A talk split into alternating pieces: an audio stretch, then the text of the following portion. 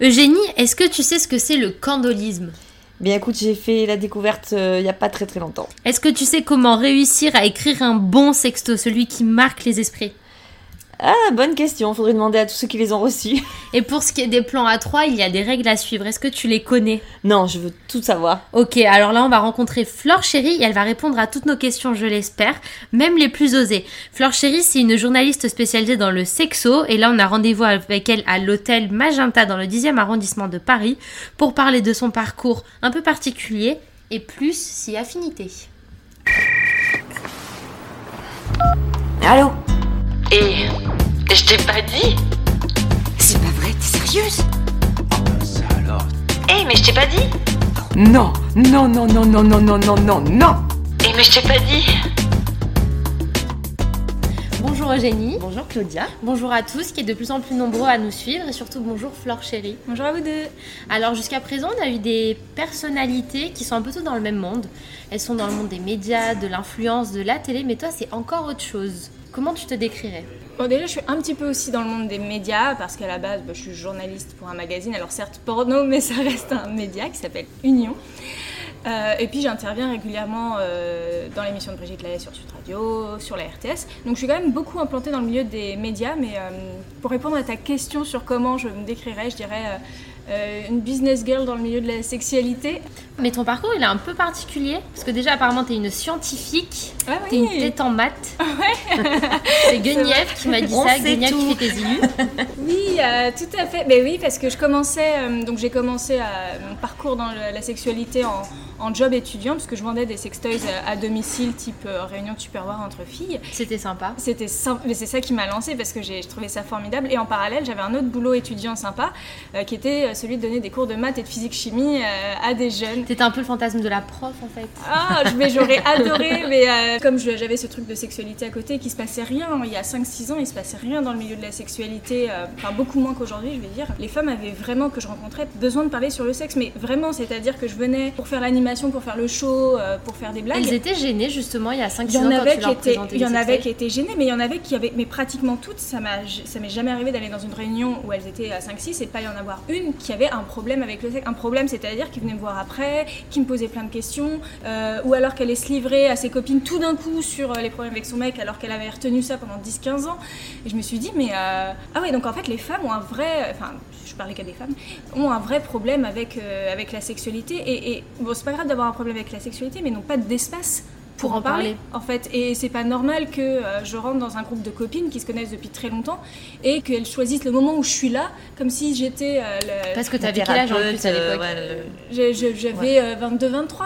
Ah ouais, en plus. En plus, et puis je parlais à des gens qui avaient 35, tu vois, pas parfois, ou 40 même. Et, La euh, logique aurait voulu qu'elle te donne des conseils finalement. Voilà, alors parfois oui, j'avais un peu du mal à. Alors il y avait des, j'avais des groupes de quarantenaires ou cinq- même plus âgés qui étaient sur un deuxième mariage, donc. euh, Bon, et ça c'est marrant parce que c'était un autre profil, c'était des femmes qui aimaient bien dire euh, Ouais, j'ai pas besoin de sextoys, moi je m'éclate, Maline, mon trois mousquetaires. Enfin, tu vois, très euh, un peu masculine dans leur façon de parler de sexualité, très dans la performance. Moi je m'adaptais à- vraiment à chaque univers et j'adaptais même parfois mon discours avec. euh, je disais pas, euh, je disais pas pénis, je disais aubergine, enfin. vois, Après, l'émoticône. Ouais, mais voilà, je parlais avec des petits. Voilà, je, je changeais un peu mon vocabulaire et je faisais des jeux hyper mignons ou sa petite frite. Enfin, tu sais, je, je parlais- petite frite, c'est horrible Non, mais c'était. Mais bon, mais ça les faisait rire et au moins ça, ça permettait de pas Oui, nommer oui. les choses et je leur mettais un mot de vocabulaire dans la bouche comme ça elles pouvaient l'utiliser. Tu parlais un peu à des enfants finalement. Enfin, on a- quand- quand, quand c'était petite des- frite, petite aubergine, ça fait un peu Mais vraiment. quand je voyais que j'étais avec des, des gens soit un peu religieux, ce qui Mm. m'arrivait, parce que Ok. bah, quand on se marie, parfois on peut être un peu dans la religion. Et notamment, j'étais allée chez des, des femmes juives un vendredi euh, soir, euh, et c'était Shabbat. Ah bon et donc, du coup, choisi pouvaient jour. pas, elles pouvaient pas allumer les sextoys, et j'étais obligée d'allumer les sextoys parce qu'elles peuvent pas toucher à un objet électronique Ouais. Ah euh, oui, pendant le vrai. Shabbat. Ouais. Et donc j'allumais tous les sextoys, elles se le passaient, et puis j'éteignais mes sextoys à la fin. Ah, c'est génial. c'est énorme. Mais bon, j'étais face à une femme qui était vierge, qui allait se marier, et Ah puis euh, la moitié de la, Ah, de la salle là, était vierge, et elles étaient plus âgées que moi en plus. Bon, bref. T'en as beaucoup appris dans ces réunions finalement. Ouais, j'ai beaucoup appris de choses et surtout, en fait, moi, ce qui m'a plu, c'est que c'était le seul vrai métier euh, où quand je sortais, j'avais des mais merci, ah mais merci, ça m'a fait du bien. Et vraiment, je me disais, ok, donc j'ai servi à quelque chose, donc euh, il y a un problème de société, donc personne n'en parle. Et je comprenais vraiment pas. Et vraiment, j'ai pas compris. Je me suis dit, mais parce que moi, je parle de, sexe, mais je parle de sexe depuis je suis jeune, quoi. Je m'en fous avec mes potes tout le temps. Je me pose plein de questions. J'adore me renseigner. J'étais hyper curieuse. Et euh, je comprenais pas que les gens n'y arrivent pas en fait. Et je, comprends toujours pas, très très bien, mais euh, j'ai toujours eu cette volonté d'ouvrir euh, les sphincters. euh. C'est- drôle ce que tu dis parce que tu vois, il y a deux jours, j'ai eu une conversation avec des amis. C'était entre femmes, euh, on discutait et euh, un verre ah ben, après l'autre, on va dire, les langues se délient et on commence à Ouais. parler un peu de tout ça. Et euh, moi, ce que j'en ai res- ressorti, en fait, c'est justement ce côté. Euh, regardez, on a toutes passé. euh, en fait, elles m'ont toutes dit voilà, nous, on a masturbation euh, féminine, on est venu tard, euh, on a découvert ça tardivement, Ouais. et finalement, on regrette un peu parce que ça aide à, à- à- à- comment dirais-je, à aller plus vite au plaisir, à mieux comprendre sa sexualité, etc. Et, et je me dis, c'est vrai que souvent, quand euh, les femmes euh, attendent plus longtemps que les hommes, qui clairement, euh, dès l'adolescence, il n'y a pas de problème, est-ce que finalement, ton, ton, ton action, ton, ton parcours, ton activité, c'est pas aussi ça, c'est dire aux femmes, mais attendez, euh, nous aussi, on peut s'éclater plus jeune, il ne faut pas avoir peur de, de- de parler de son corps, de, de venir plutôt à une sexualité un peu plus euh, diverse et, et même... euh, Et saine, parce que ouais, et on, a- saine, on voit de la sexualité de partout. T'allumes la télé, tout ce qui était la réalité, les nanas, elles te parlent de sexe dans tous les sens, n'importe comment. Donc t'as des gamines qui prennent exemple là-dessus. Je pense que les filles, on leur dit beaucoup en ce moment, faites du sexe, faites du sexe, surtout sur le post-MeToo, où les filles disent Ouais, moi j'ai plein de mecs dans tous les sens, je fais des plans cul sur Tinder, et alors, j'adore ça, c'est normal, je me masturbe. je sais. et, euh, et moi, je pense à toutes ces femmes qui, qui en fait, s'en ont rien à foutre, ils disent Oh, ça me saoule le sexe et c'est ok, enfin vraiment, vraiment, et je le, le re, re, re répète, c'est franchement ok d'en avoir rien à foutre du sexe, mais, mais vraiment, vraiment. Et quand on est une fille et, et vraiment le, le pouvoir féminin, c'est de dire ah non, j'ai pas envie aujourd'hui, eh ben, je m'en fous. Donc ça, c'est vraiment hyper important. Donc quand on est jeune et qu'on n'a pas de curiosité pour la chose, mais vous vous en foutez. Il n'y a pas de problème à pas avoir de libido. Il n'y a pas de problème à pas explorer son corps. Il n'y a pas de problème à, pas être dans la sexualité. Tant que t'as pas le besoin, t'as pas, c'est ok. Maintenant, s'il y a un besoin, j'ai envie d'explorer mon corps. J'ai envie de, je suis hyper curieux. J'ai envie de savoir comment ça se passe. Oui, euh, je pense que dans une certaine mesure, le monde des adultes a très peur de la sexualité et euh, va venir entraver celle des enfants en se disant oh là là, faut absolument pas, qu'il est sa première fois, qui... Par exemple, sur les premières fois, quand c'est une petite fille, même quand c'est un petit garçon, les parents peuvent être archi stressés, euh, en mode oh là là, mais tu t'es protégé, mais t'es- plutôt que de poser des questions, ah, et donc c'était une bonne C'est expérience. ça anxiogène finalement. mais oui, et donc et tout, tout le prisme c'est ça. Est-ce que tu t'es protégée? Euh, Est-ce que tu as fait attention à toi? Mais c'est Est-ce que t'étais garçon. amoureuse? Est-ce que tu étais amoureuse? Est-ce que euh, voilà, il va pas te faire mal? Est-ce que non, mais euh, ouais, plutôt que de te demander, bah euh, oui, enfin, t'intéresser vraiment à ton enfant et de ce qu'il a vécu émotionnellement à ce moment-là, qui est quand même euh, quelque chose d'important. Puis très vite, même surtout quand t'es une fille, et ça c'est vraiment spécifique aux, aux filles, je vais parler de santé sexuelle et c'est vraiment une- quelque chose qui incombe aux femmes. C'est-à-dire qu'on s'est rendu compte par exemple que les mamans parlaient deux fois plus à leur petite fille de santé sexuelle, de protection de Oui, qu'à leurs petits garçons. Donc elles, elles ont déjà euh, un discours beaucoup plus fort sur la santé sexuelle. Très vite aussi, les mamans vont les mettre dans les pattes du gynéco. Ouais. C'est-à-dire qu'on va médicaliser leur rapport au corps. Le petit garçon, non. Donc, et c'est vrai que le garçon a moins ce truc de la santé sexuelle, cette charge, on va dire, de Pour la... lui, c'est que du kiff finalement. Si tu mets une capote et t'es cool. T'es cool, t'es cool. Tu sais, les, les mecs, eux, s'ils ont pas de sexualité, c'est dramatique. Une fille qui a pas de sexualité, ça passe. Eux, ils ont limite pas le choix. S'ils sont intéressés par euh, les échecs ou autre chose, on va les blâmer parce qu'ils aiment pas le sexe.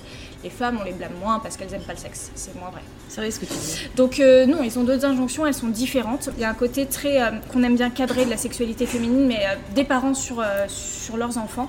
Vraiment au préalable, éduquer les parents parce que c'est eux et dire aux parents eh, déjà vous arrêtez d'avoir peur du sexe, arrêtez d'avoir peur du porno parce que les gens en parlent à tort et à travers. Regardez du porno, c'est bon, vous êtes adulte, vous avez le droit. Regardez du porno, regardez ce que vont regarder vos enfants vraiment. C'est-à-dire qu'un adulte qui a pas osé, qui a pas fait la démarche de regarder le porno actuellement pour se dire ok mon enfant va voir ça, Tu peux pas avoir un discours qui va. tu peux pas avoir un discours qui est en adéquation parce que ton gamin, tu vas lui parler de porno, mais il va se dire ok en fait il connaît rien. Donc, euh, Dans un pays anglophone, je veux pas dire de bêtises, je crois que c'est en Grande-Bretagne, mais je veux pas dire de Ouais. bêtises. Il y a un groupe de mamans qui avait tourné Ouais. un film porno. Tu vu Porn, Ouais, pour le présenter à leur gamin, comme ça, poser les bases du sexe sur ce porno.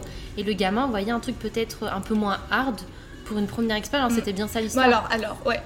C'est en gros c'est ça que ça raconte. Mais ça tu vois c'est tout, euh, tout le discours que tu as autour du porno comme quoi par exemple le porno c'est hard. Déjà qu'est-ce que ça veut dire hard? Ce que je pourrais comprendre c'est que le viol c'est hard. C'est archi marginal comme catégorie. Le viol chez les japonais, oui t'allumes ta télé tu vois que des scènes de viol. Donc moi je trouve que le porno japonais mainstream très bizarre. Maintenant nous ce qu'on voit qui est une sexualité qui est très américaine parce que c'est des gros tubes, c'est une sexualité plutôt de performance. C'est-à-dire que tu vas avoir Ah bah tu vois, pour France. une première fois, je trouve ça hyper hard de parler de performance. Je, je suis d'accord. Euh, performance ça- et encore, je, je- peut-être que je dévoie un peu le mot parce que c'est vraiment. euh, oui, tu vas avoir des pratiques sexuelles un peu performantes et tu vas avoir des, des Oui, corps. euh, voilà, une esthétique un peu particulière, mais que tu n'as pas dans le porno français, par exemple. Nous, dans le porno français, on a Dorsel, Jackie et Michel, on a une, euh, une production de porno amateur qui est très développée. Porno amateur, c'est vraiment. je me filme avec mon petit copain et, et- et je diffuse ça sur. Sur le net. Et Dorsel qui fait son petit porno à la française avec ses barésies, ses limousines, son champagne.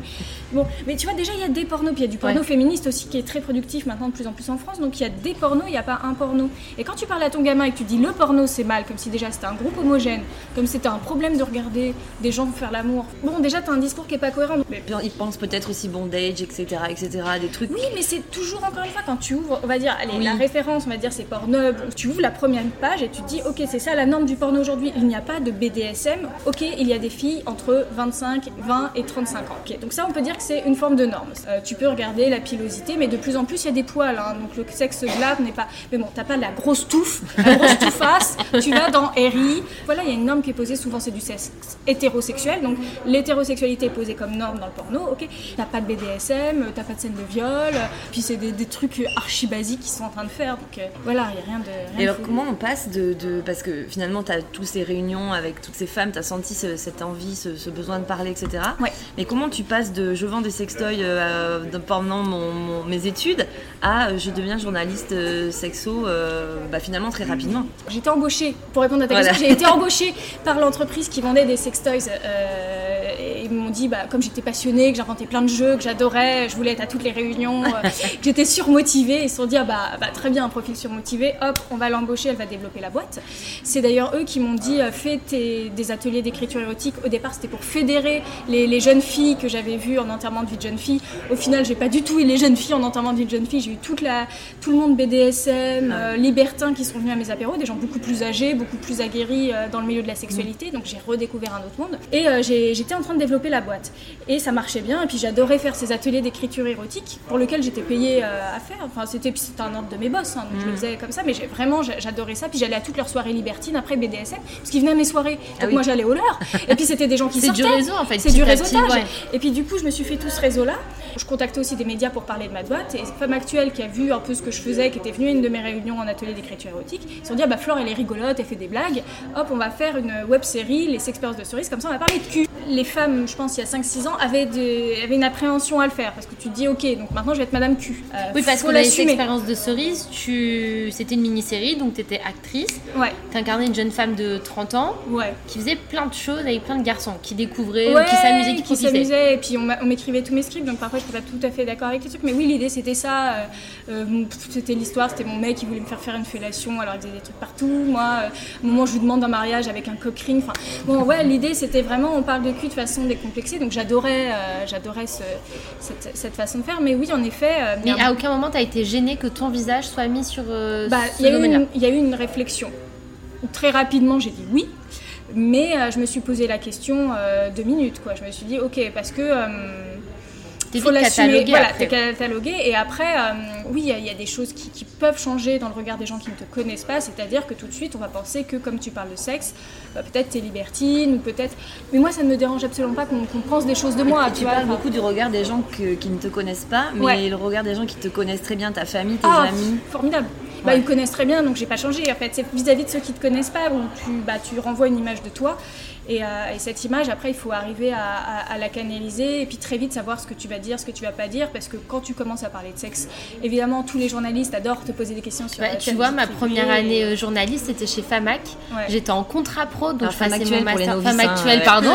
Deux journalistes en face de Actuelle, moi, excusez-nous. leur petit raccourci. Et j'étais dans les rubriques euh, bien-être, psycho et sexo. Et c'est la seule partie qu'on retenait. Ah, t'écris sur du porno? Et pas du tout. Et t'es vite catalogué. Les gens ne retiennent que ça. Ah, t'es journaliste sexuel. Mais.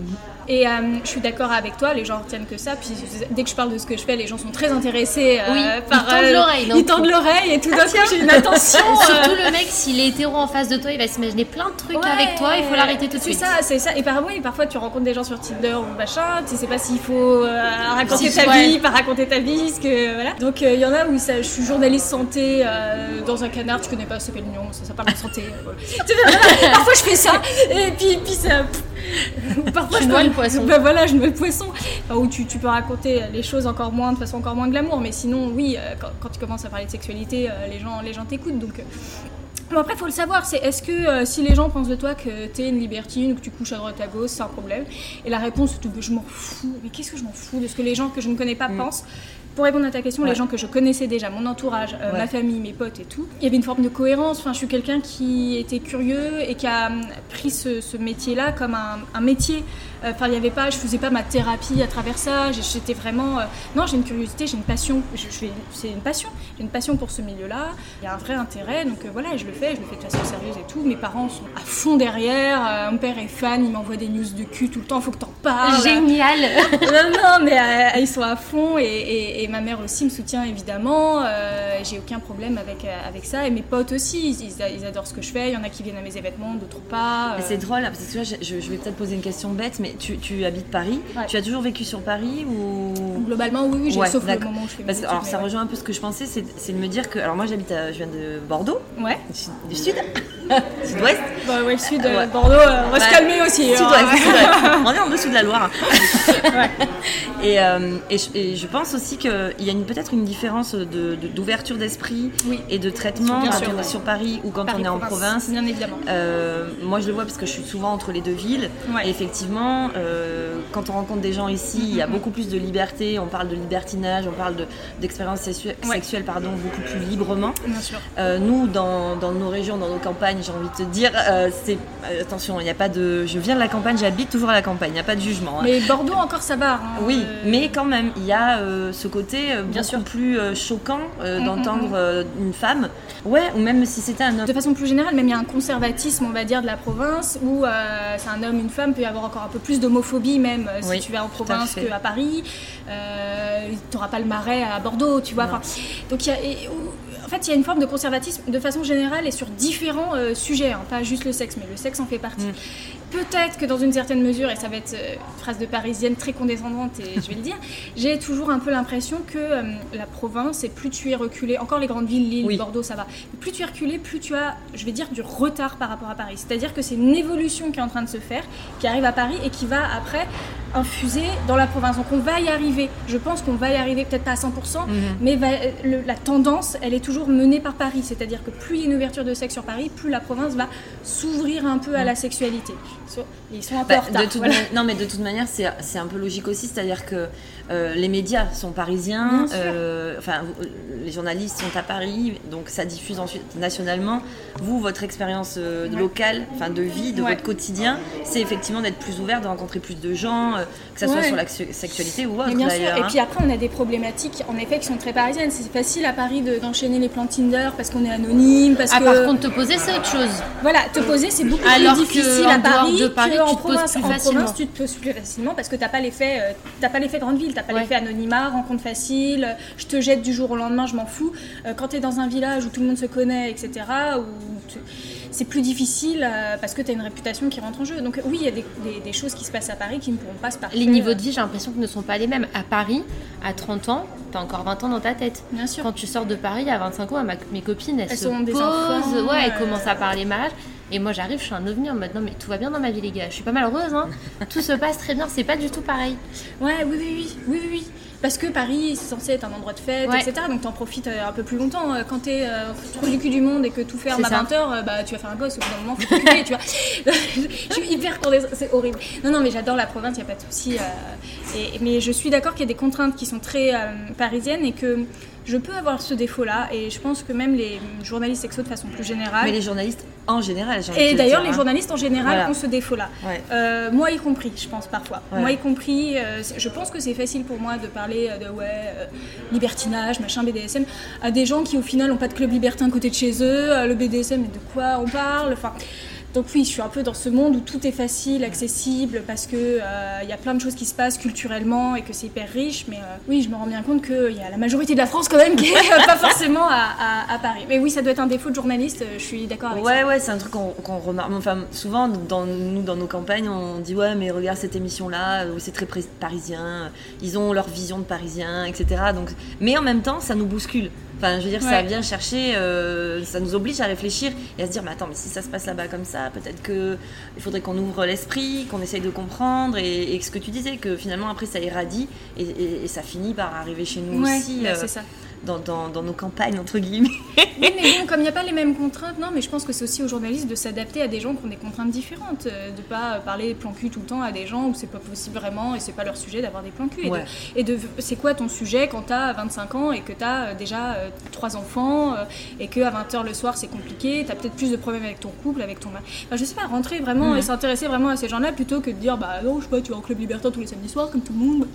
voilà, phrase de parisien. Euh, donc oui, non, je pense que ouais, il y, a- il y a ce travers-là. euh, mais après, ouais. il y a une certaine fascination aussi. hein, Qui, qui est, non mais qui est intéressante, c'est-à-dire que quand on regarde ça à la télé ou qu'on entend des journalistes à la radio ou quoi qui nous parlent aussi librement, mm, mm. on se dit mais attends mais c'est leur vie de tous les jours, mais mais attends mais c'est dingue, voilà. Bon après ça reste, euh, on sait que c'est aussi de, du, du- de- euh, comment dirais-je, euh, on est là pour raconter des choses qui c'est pas forcément notre quotidien, voilà exactement. Sinon, ce serait très chiant. Tout à fait. Non mais c'est c'est intéressant. Et euh, donc tu es passé finalement euh, De Femme Actuelle, les Ouais. expériences de souris, C'est ça. à Union. Euh, oui, parce que bah, du coup, la boîte, est... bah, la boîte s'est cassée la gueule pour plein de raisons. Et donc, euh, moi, après, bah, je suis. Voilà, j'avais femme actuelle, ils m'ont demandé de faire des piges, bon, je commençais à faire des piges. Puis j'ai vu qu'Union, euh, c'était le moment où en fait ils étaient rachetés par euh, Reworld Media, bon, c'était à Lagardère et c'était racheté, donc ils refusaient leurs équipes. Je me suis glissée dedans, au départ c'était en pige, et puis bon, euh, je suis toujours un peu à fond dans tout ce que je fais, donc euh, bah, ils avaient besoin de quelqu'un sur le web, donc ils m'ont embauché à plein temps. Mais à aucun moment, bah, je te coupe, désolée, entre le moment où tu as vendu des sextoys, où tu as fait des petites vidéos, tu as commencé la pige, à aucun moment tu t'es dit que j'ai vu ce que j'avais à voir. Dans Ah le ouais, sexe, ça- mais genre, mais ça, je me le suis euh, jamais dit. C'est vrai Ah mais jamais. Ah non non non mais je mais même aujourd'hui où euh, bon il y a plein de choses qui sont presque un peu redondantes parce que bah oui au bout d'un moment euh, voilà j'apprends euh, tout le temps et je me remets en question tout le temps et je trouve que c'est un territoire qui a tellement pas été assez exploré en profondeur personne l'a normé. Sans Il y a Le plein de jeux de mots. Hein. Tout à l'heure, Oui, elle même pas dans, fait mais tout est j'appelle ça la disponibilité sexuelle de la langue française dans mon livre. Tout est prétexte à jeu de mots en français. hein. Exactement. Donc Donc là, tu es chez Union. Donc là, je suis chez Union. Euh, que oui, non, je m'ennuie pas parce que, euh, par exemple, dans plein de milieux, je parle euh, de l'alimentation. Par exemple, je vais faire le parallèle avec l'alimentation. C'est hyper normé, hyper codifié. Il y a déjà des gens qui ont leur jargon spécifique pour y rentrer. Il y a déjà tout un protocole. Il faut peut-être faire une école avant. Il y a des formations, etc. Quand tu arrives dans le sexe, c'est la jungle. Il y a rien. Il y a personne qui a pris le sujet à bras le corps. On est chacun dans notre petit coin. Il n'y a pas de fédération. Il n'y a pas des gens qui sont installés depuis longtemps. Donc tu fais un peu ce que tu veux. Et donc tu es toujours en train d'essayer d'apprendre. Tu es toujours en train de bousculer les gens.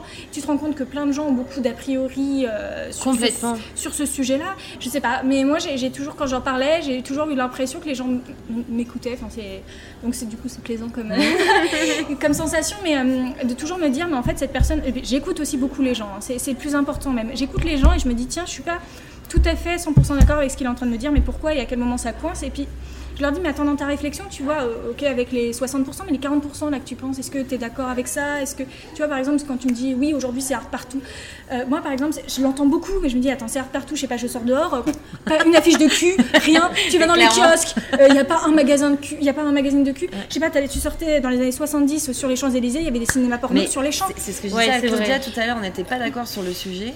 Euh, je lui, parce qu'on a un écart d'âge. Un peu Moi, quand petit j'étais, écart j'étais- ouais, ouais, oui, et quand j'étais jeune, euh, je dis, tu sais, tous les soirs à 8h, Mais bien sûr, c'était euh, Colaro à la, à la télé. hein. Euh, Il y avait les femmes seins nus qui dansaient euh, mais bien sûr, les Coricoco Girls, là, et, euh, et c'était ça en fait. c'était ça. Et c'est beaucoup plus. Bah, ma génération a l'impression d'être libérée, en fait, sûr. non. Pardon? Ma génération a peut-être l'impression d'être plus libérée, et en fait, pas du tout. Non, alors la génération euh, Y à laquelle tu fais référence, euh, on est plus libéré, oui, pas on baisse partout et on est on est plus libéré dans le sens où on casse les codes de genre ou conservateur, c'est-à-dire euh, l'homosexualité c'est clairement admis, mais t'as des potes gays, mais tu t'en fous, c'est un non-événement, c'est même dé- pas, c'est pas un débat. c'est même pas un débat, c'est un non-sujet absolu. Tu peux coucher avec une fille, tu vas pas te remettre en question sur Oh, mais est-ce que je suis lesbienne et quelle est ma vie et que... Tu t'en fous. Enfin, tu vois, il y a beaucoup plus de souplesse. T'as couché un soir, t'es pas en train de te dire Oh là là, je suis une grosse salope, j'ai couché. mais t'as pris tout Tinder et t'as couché. Voilà, on n'est plus du tout en train de se dire il faut, si je ne respecte pas un certain schéma, c'est horrible, je suis bizarre. Alors que ça, c'était les réflexions de nos parents. Donc notre génération, oui, est libérée parce qu'elle est libérée d'un carcan euh, dans lequel tu dois euh, vivre ta vie sexuelle et ta vie euh, affective de façon plus générale. Aujourd'hui. Voilà, moins de normes dessus. Mais on baise la génération Y beaucoup moins. Bah, il y a Netflix, les gars. Il y a Netflix. c'est ça c'est ça, c'est un peu ça. Euh, oui, mais en fait, plus largement, il y a même les jeux vidéo qui sont apparus. Les et portables sous l'oreiller Les aussi. portables, euh, mais donc c'est pas faux ce que tu dis. Et ça, ça fait en sorte que bah, on s'en fout un peu du sexe. Mais encore une fois, je rejoins ce que je disais au début. C'est pas grave. Peut-être qu'on s'en fout aussi parce que c'est plus accessible dans le sens où on peut coucher plus facilement. Donc quand c'est à disposition, t'en as peut-être Bah moins envie. ouais, t'as moins le côté euh, transgressif, y a pas de... Bon, euh, tu sais, parfois les plans Tinder euh, le soir, c'est oh, c'est chiant, enfin tu sais, t'es là avec un tu t'en fous. Tu te ferais livrer une pizza, tu te livrer un mec pareil. hein. expliquer ce que je fais dans la vie, voilà, machin. Est-ce ça, qu'il va c'est me plaire, est-ce qu'il va pas C'est la flemme. Bah voilà, il vient me juger sur mon... Oh, Netflix, quoi, les séries, quoi, Men's Tale, enfin je sais pas. C'est tellement ça. C'est complètement tu ça, ouais. euh, Tu ça me- je l'ai vécu hier soir, ça, tu vois. J'étais là, bon, euh, demain c'est couvre-feu, euh, je fais quoi? Je cherche, je cherche pas? Non, non, je. Maintenant, faut rester jusqu'à 6h du matin chez toi. Enfin, avec le Ça, c'est une phrase de parisien, tu vois, typiquement, Oui. parce que le couvre-feu, c'est dans 8 Ouais, métropoles. alors c'est 8 métropoles. Nous, on est passé à côté, mais il y en a d'autres. Voilà. euh, Bah nous on est en plein dedans là. Mais d'ailleurs, on a, enfin, à l'époque, euh, il y a quelques semaines, juste, ap- juste après l'annonce du couvre-feu, tu avais fait une petite euh, chronique euh, sur le sujet. J'ai trouvé très très drôle d'ailleurs, très très nourri, très fouillé. Et, et c'est exactement ça en fait. C'est oh punaise, non mais attends, si je le fais venir, il va falloir qu'il reste toute la nuit, il pourra pas partir à, à- à minuit. Comment je vais faire, lourdingue Non, mais je vais allumer la télé. Ben oui, mais bien sûr, mais je le comprends. Enfin, franchement, il n'y a pas de souci, il y a pas de souci avec ça. Le sexe, moi, je trouve vraiment que c'est, mais je veux dire, surcoté, parce que c'est, c'est d'un banal. C'est comme manger. Oui, c'est bien, mais bon. pff, on s'en fout aussi, tu vois, c'est pas hyper important. Et par rapport à la bouffe, c'est même encore moins important. C'est-à-dire que si t'as plus faim, t'as une perte d'appétit, ça peut être grave. Oui. Si t'as un manque de libido, c'est même pas grave, il va rien se passer dans Ouais, ta c'est- vie. c'est. C'est un non-événement. Enfin, donc, euh, donc non, il y a rien de, rien de grave dans le sexe. Je trouve qu'on en fait vraiment tout un plat. On en parle. oh là là, on est en train de parler de cul. On est en train de. Oui, bah. pff, Mais vois, gratuit en c'est plus gratuit, souvent, c'est- de- Tu peux le faire avec toi-même. T'as même pas besoin d'un partenaire. Enfin, donc voilà. Mais toi, t'as réussi quand même à, à switcher ce truc, on en parle avec n'importe qui, on s'en fiche, à un vrai métier. Et Mm. surtout, tu, tu as, plein d'idées, ça fusionne. T'es es, sur Lyon, t'es à la radio, tu développes une société avec, Ouais. euh, avec euh, My donc Sweet des, My Fantasy. Sweet Ouais. Fantasy. Ouais. J'aimerais bien que tu nous parles de tout ça parce que moi, je trouve ça dingue, toutes les idées et que tu peux pêcher et, mettre en action en fait pour, euh, pour, le, bah, pour le sexe et le plaisir. Mm, mm, quoi. ben, alors toutes ces idées-là, en fait, euh, ça ne vient jamais de moi qui suis dans mon lit et qui me dit ah tiens euh, je vais faire ça. Enfin ça peut m'arriver, mais c'est surtout je vais rencontrer des gens et euh, je vais me dire ah bah tiens toi tu fais ça. Euh, par exemple Guenièvre est illustratrice euh, et euh, en parallèle bah en fait je suis un peu chez Tabou Édition mais pour d'autres sujets. Et puis tout d'un coup bah j'ai un responsable de collection qui me dit ah bah tiens j'ai envie de lancer une collection et moi je me dis ah oui ça peut être bien mais bon en même temps si c'est pour refaire un énième guide sexo ça m'intéresse pas. Oui, parce qu'on recon- on recontextualise. Toi, tu as sorti la collection Ouais. Le guide de survie sexuelle. oui c'est ça. Euh, Il y a eu de l'étudiante, de Ouais. la businesswoman. Ouais, ça. Business girl, euh, vacancière, le timide le dernier. C'est vrai, et c'est celui- Et le vrai dernier, c'est euh, celui qui vient de sortir, le- les parents, la sexualité des parents. Et donc, euh, on voulait, euh, je voulais aussi fragmenter parce que je trouvais que ça n'avait pas trop, été fait. Par parler tranche de de sexe vie. par tranche de vie ou par catégorie socio-professionnelle. Le business girl, c'est encore un truc de parisien. Mais ouais, ouais. Puis même dans la rédaction, je, me, je parle de métro et tout. Enfin, je suis très. bon, il y a des Oui, métros dans des autres villes. voilà. Mais oui, oui, je, peux, je, je sais que je peux avoir ce travers-là, donc merci d'avoir. Non, mais c'est pas que toi, hein, je te Mais euh, oui, donc euh, comment ça se fait? Je me suis pas dit du jour au lendemain, ok, je vais lancer une collection, euh, qui est-ce qu'il faut que j'appelle? Non, en fait j'avais déjà des gens qui avaient des besoins, et en fait à chaque fois je réponds un peu à un besoin. Guenièvre qui se lance dans l'illustration, bah tiens, est-ce que ça te dirait de faire un truc avec moi? Elle était en plein lancement, ça fait c'est cool d'écrire un livre, ça permet de te positionner, etc. Donc voilà, on va on va sortir une collection tous les deux. Et en fait t'as plein de projets où en gros c'est toujours ça, les gens me disent ah bah tiens j'ai cette problématique actuellement. Ok, bah qu'est-ce qu'on fait? On va essayer de le résoudre. Pareil pour le salon de la littérature érotique, je faisais mes petits apéros, mais à aucun moment je me suis dit je vais faire un gros salon, un gros événement, euh, un salon de la littérature érotique.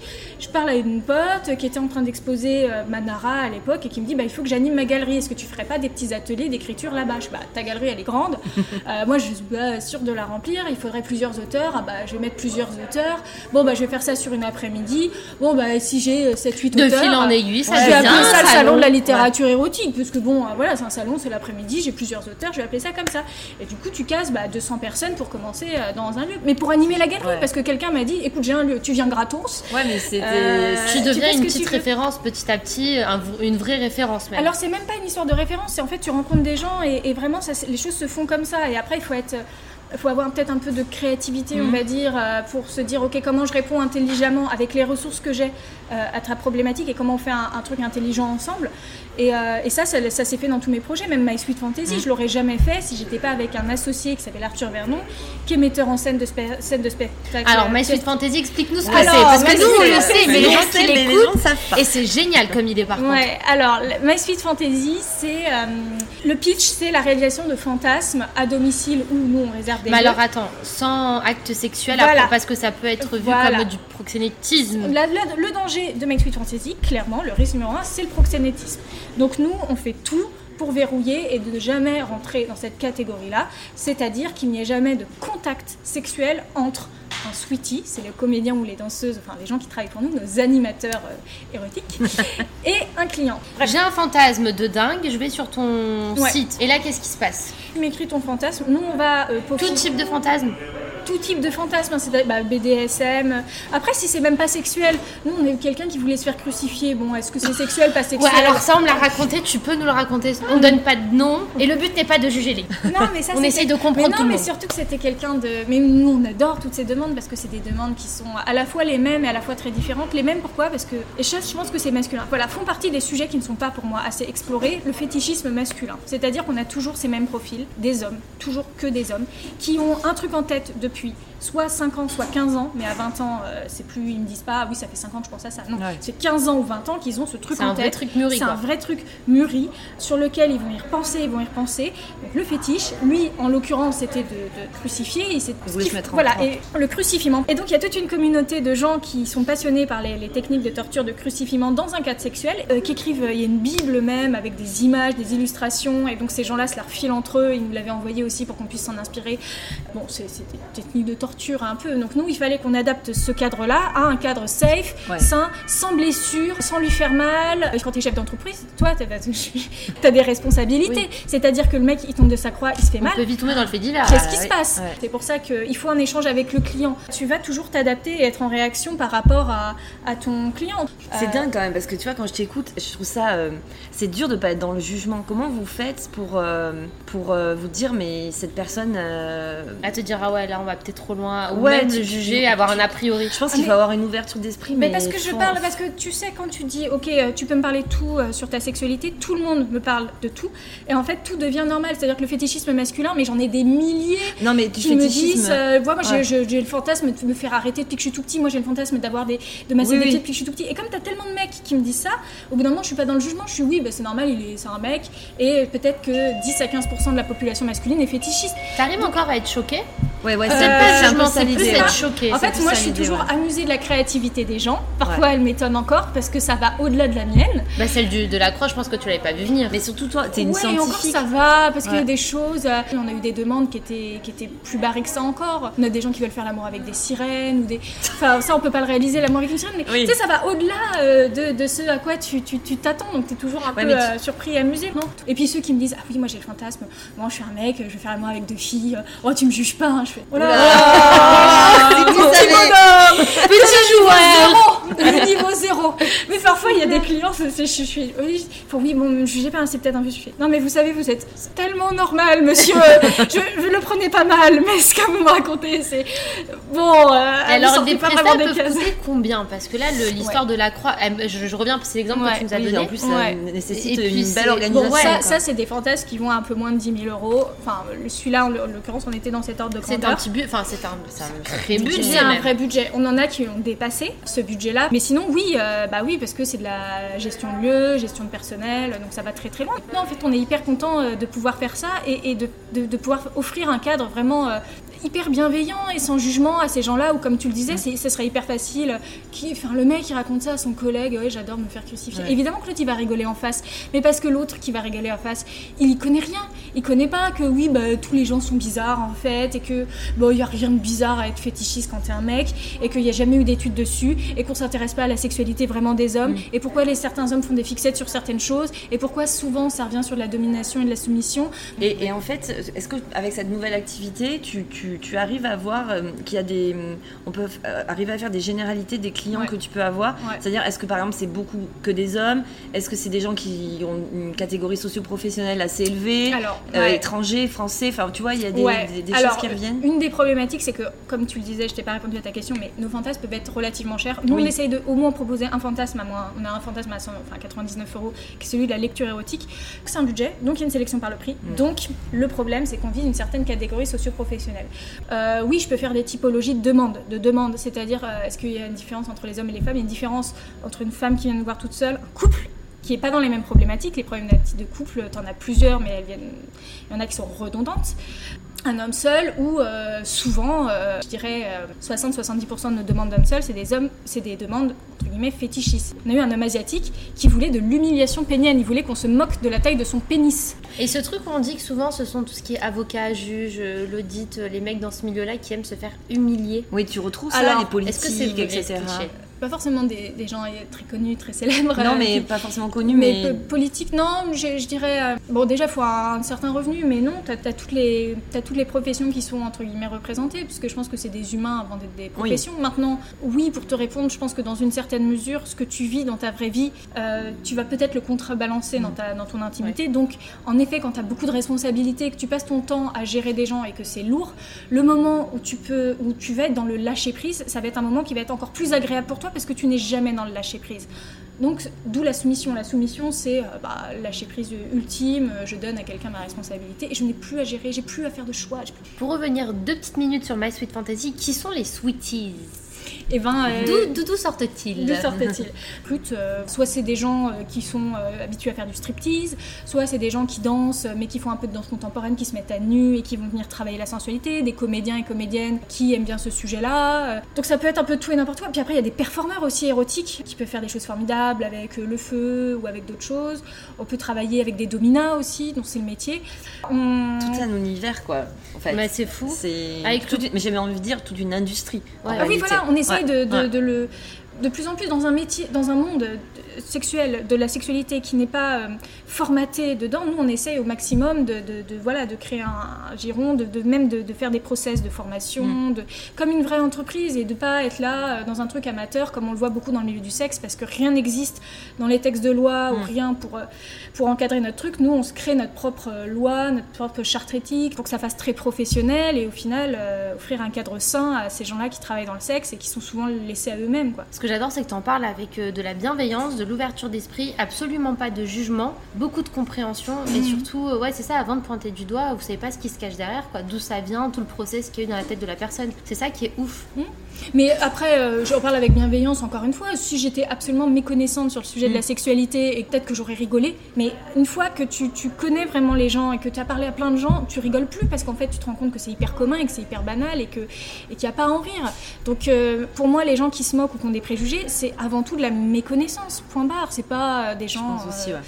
Méchants ou quoi que ce soit. Et je, et je comprends parfaitement. Et peut-être que moi je suis méconnaissante sur certains sujets et que je vais en rire. euh, tout comme tout le monde rigolait du coronavirus au début et puis maintenant on a beaucoup moins envie, Envie d'en rire. hein. Justement, avec le corona, est-ce que ça a touché cette partie-là de ton activité Bah, bien sûr, oui, oui, bah, bah, pendant le confinement, évidemment qu'on a arrêté My Sweet Fantasy. Euh, maintenant, nous, on va mettre des règles sanitaires. Donc déjà, My Sweet Fantasy, comme on le fait beaucoup à domicile, euh, c'est difficile à domicile d'imposer le masque et puis t'es chez des gens, donc Oui. il y a peut-être de la contamination au coronavirus. Donc il y a un ralentissement un petit peu de cette activité. Nous, on va plutôt proposer de le faire à l'hôtel, enfin dans des lieux qui Mm. sont désinfectés, etc.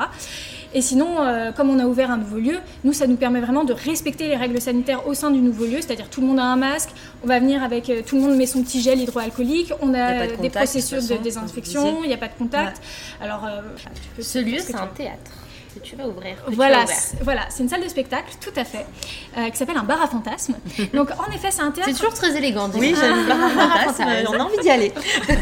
C'est parce que pourquoi? Parce que le théâtre, c'est euh, tu arrives, tu payes ta place, euh, tu restes passif et on te propose un show, ce qui est très bien. Et donc nous, on veut qu'ils arrivent et qu'ils proposent, bah tiens, moi j'ai envie de telle chose sur scène, j'ai envie qu'il se passe telle chose, j'ai envie de vivre telle aventure. Donc nous, on va aller un peu plus loin, c'est-à-dire que oui, c'est du spectacle. Tu peux venir rien dire sur ta vie, rien dire sur tes fantasmes. Et ça peut être interactif. Tu peux prendre ton sweetie et dire bah voilà, moi j'ai envie bah, de faire le mauvais élève et que ce soit mon professeur qui me gronde. et bah ouais, pas de souci, on a des boudoirs à fantasmes. Et euh, pendant une demi-heure, et ben euh, t'es euh, le mauvais élève et t'es puni et elle, elle va être ta, méchante professeur et tu vas recopier tes trucs. Et, et voilà, parce que bah, ça va plus loin et de pas se contenter de dire une fille qui se dénude, ça y est, ça c'est l'érotisme. Oui, bon, parce que c'est dans les grandes lignes, ça plaît à tous les hommes qui sont ou les femmes qui sont à plaire. De façon générale, mais sans rentrer dans le détail vraiment de ce qu'attendent et les femmes, parce que tu me posais la question Ouais, des ouais. femmes, mais euh, il y a des fantasmes récurrents chez les femmes aussi, qui sont pas de l'ordre du fétiche, euh, mais qui sont aussi des fantasmes récurrents, et qu'on va venir euh, travailler. Donc nous aussi, on va leur dire, mais euh, en fait, qu'est-ce que tu veux vraiment revoir en fait? Qu'est-ce que- qu'est-ce qui t'intéresse vraiment dans le cul? Euh, À quel moment tu as eu une sorte d'émotion érotique? Est-ce que tu veux la revivre? Nous, on va essayer de te la faire Mm. revivre, on va peut-être t'emmener un peu plus loin, ou on va même te proposer des choses auxquelles tu n'aurais pas forcément pensé. euh, T'as toutes ces activités? Attends, parce qu'en plus de ça, t'as la radio, t'es sur Sud Radio, Voilà. t'as Ouais. une petite chronique, enfin un billet Ouais, d'humeur. Euh, ouais, on va dire que c'est un billet billet d'humeur. Euh, souvent, c'est sur Très drôle, je vous conseille d'écouter. Ah, Ah, merci. il est non, il est pertinent. Je Non, mais voilà, c'est facile de dire ça parce que t'es en face de nous, mais c'est vrai. C'est enfin, c'est vraiment très bien fait, c'est pertinent. enjoué, c'est c'est pertinent. Ouais. Tu vois, t'as un rythme, une diction, etc. On a envie d'écouter. C'est, ouais. Oui. Franchement, c'est un vrai moment. euh, Et on apprend des Agréable, choses quoi. et ça pousse à la réflexion. Bon, bah c'est gentil. Ah bah. Oui, j'essaye de, j'essaye, euh, oui, comme je peux, de- d'apporter une réflexion, souvent sur un fait d'actualité, euh, en me disant, bah, je vois un peu comment les gens réagissent, et à chaque fois, le truc qui me fait un peu grincer des dents, où je me dis, ah tiens, pourquoi il dit ça? Je suis pas tout à fait d'accord. Pourquoi est-ce que je suis pas d'accord? Puis, hop, ça me permet d'écrire un billet d'humeur. Ou souvent, je vais grossir le train en disant, je ne suis pas d'accord, là Parce que bon, voilà, le- la radio fait que tu es obligé Tu de hop, monter d'un cran euh, toutes tes émotions. Euh, L'indignation, ça fonctionne bien en Ouais. billet d'humeur, mais après, il y a d'autres d'autres formats. Après, quand euh, je vois un truc et que j'ai juste envie de faire un effet de style, typiquement ma dernière chronique sur le 5 à 7, c'était plus un, exercice de style qu'un un vrai billet d'humeur. Mais euh, oui, ce qui est bien dans le billet d'humeur, c'est que Brigitte, elle aime beaucoup. euh, Brigitte Lahaye. Brigitte Lahaye, pardon.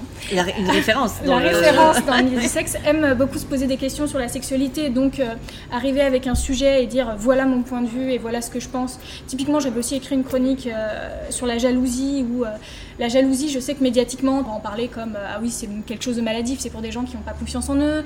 Euh, T'es jaloux de ton partenaire, bah, ça veut dire que tu n'as pas confiance en toi, etc. Mais moi, je suis là, mais attends, c'est la base quand même d'être jaloux. parce que c'est normal, ton partenaire, il peut potentiellement se casser. Imagine, t'as fait un enfant, t'as une Mais maison oui. avec lui, il va se casser. Bah, c'est dramatique quand même pour ta vie, quoi. Enfin, Bah oui. ça va te revoir tout. Donc c'est normal la jalousie. Enfin, c'est la base. Enfin, c'est un signal d'alerte. euh, voilà, comme quand t'as une petite blessure, parce que bah, je sais pas, c'est un signal d'alerte de ton cerveau. Ouais. Enfin, c'est c'est normal d'être jaloux. Enfin, faut arrêter de dire ah oui, tu manques de. Non, non, t'es jaloux, t'es normal, c'est Ouais. normal. Donc voilà, rappeler. C'est un symptôme. Voilà, pardon. Voilà. Le moment.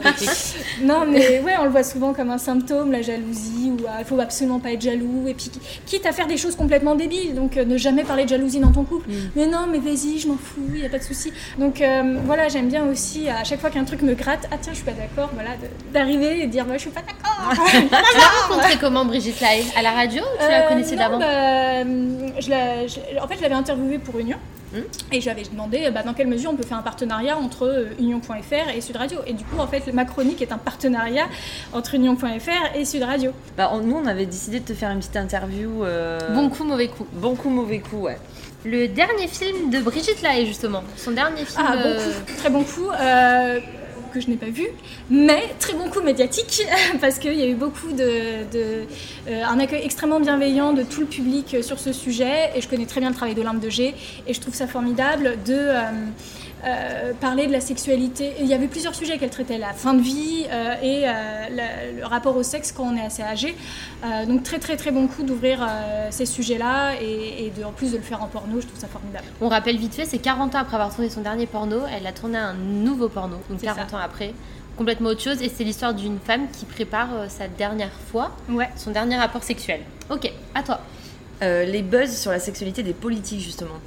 Bon coup, mauvais coup. mauvais coup, on s'en branle, enfin je veux dire, euh, euh, Griveaux et sa branlette. Enfin, qui Non, mais c'est un Ouais. autre sujet. Il a envoyé une branlette. euh, bah, une Tous les meuf, mecs font ça ou presque, voilà, beaucoup en tout cas. euh, c'était consenti.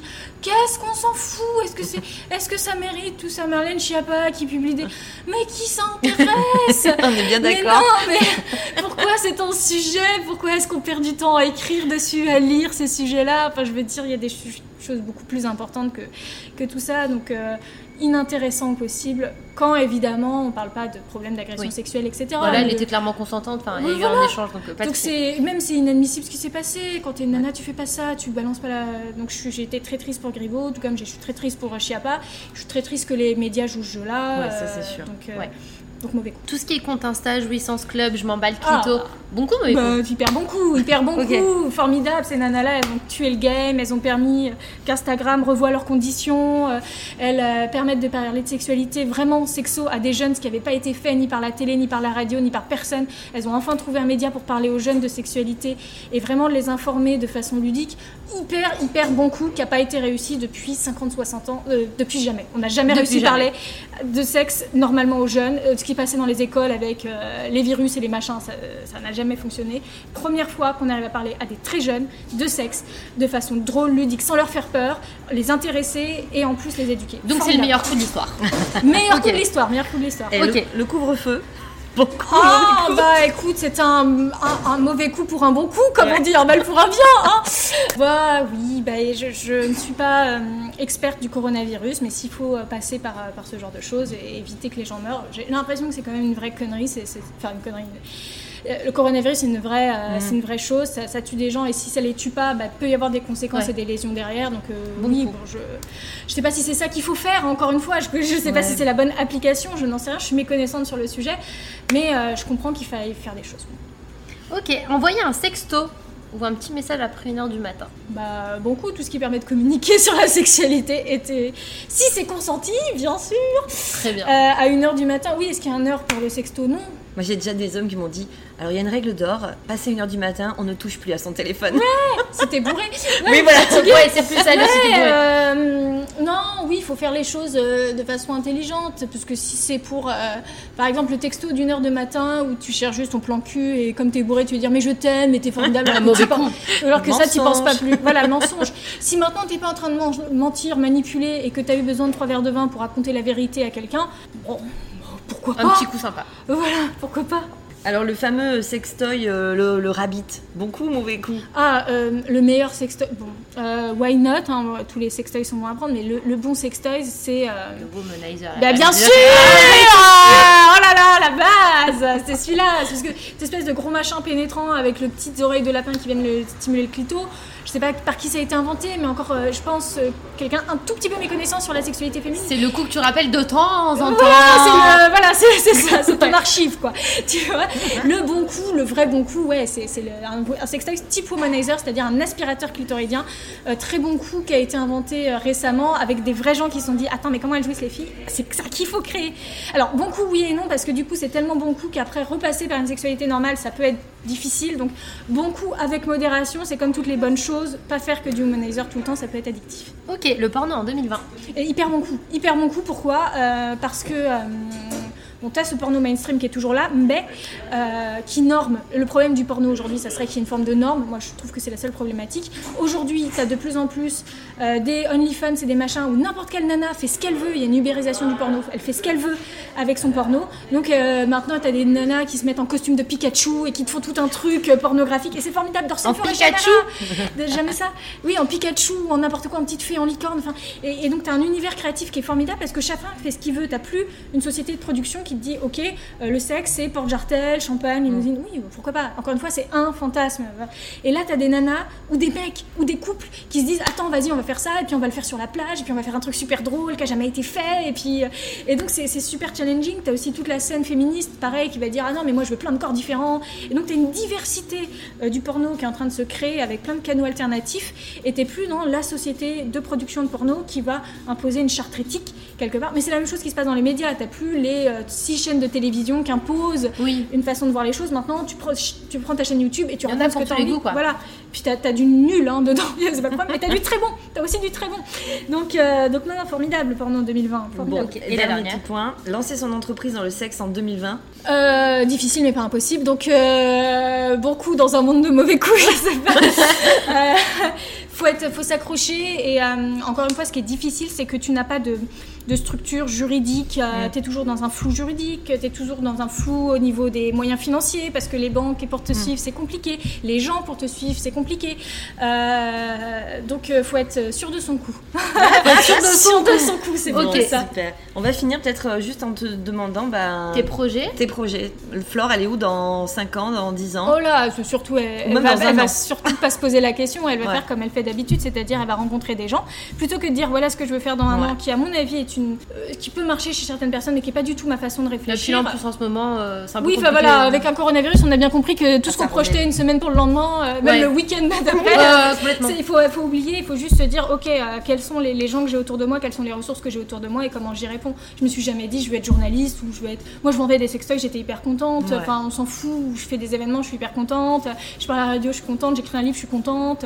Et même parfois, je suis chef d'entreprise en, en retrait, mais je suis super contente euh, d'apprendre sur ce métier-là. T'as des projets là pour euh, avant la fin de l'année, jusqu'à décembre. Comment on va entendre bah, parler toi Déjà, je viens de sortir livre, mon livre, voilà. donc euh, voilà, il y a toujours euh, ça. Et après, en La 2021, sexualité quand on est le guide de parents- sur- le guide de survie sexuelle des parents, il y a le lieu Sweet Paradise que je suis en train de gérer et qui me prend aussi beaucoup de temps. Et d'ici la fin de l'année, ah oui, j'ai une nouvelle qui va sortir en décembre dans les contes de nouvelles érotiques de la Musardine. C'est une maison d'édition spécialisée dans les- la littérature érotique. La littérature érotique. Voilà, les contes de Noël, pardon. Donc voilà, si vous voulez une petite nouvelle érotique sous le sapin. C'est une bonne idée cadeau. C'est une idée cadeau. Euh, sinon, en 2021, je vais avoir un livre qui va sortir euh, sur des, des jeux polissons à faire, un cahier euh, d'écriture rigolo euh, à faire. Et puis voilà, je ne sais pas où la vie va me mener avec euh, voilà, ce climat et ce contexte actuel, mais euh, on verra. Il y a plein Bah, de nous, choses on à te faire. souhaite plein de bonnes choses, Merci. de continuer, et c'était génial de Merci, discuter avec toi. Ouais, Merci vraiment beaucoup d'être venu jusqu'à Oui. nous. On a appris plein de choses. Ouais, mais de fou, Et j'espère que vous aussi. On vous remercie d'ailleurs d'être toujours aussi nombreux, de plus en plus nombreux à venir nous écouter.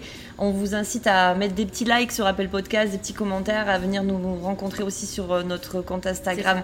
Et mais je t'ai pas dit. Et, puis, on se retrouve dans euh, 15 jours. Voilà, merci beaucoup Flore. Merci, merci à vous. Au revoir.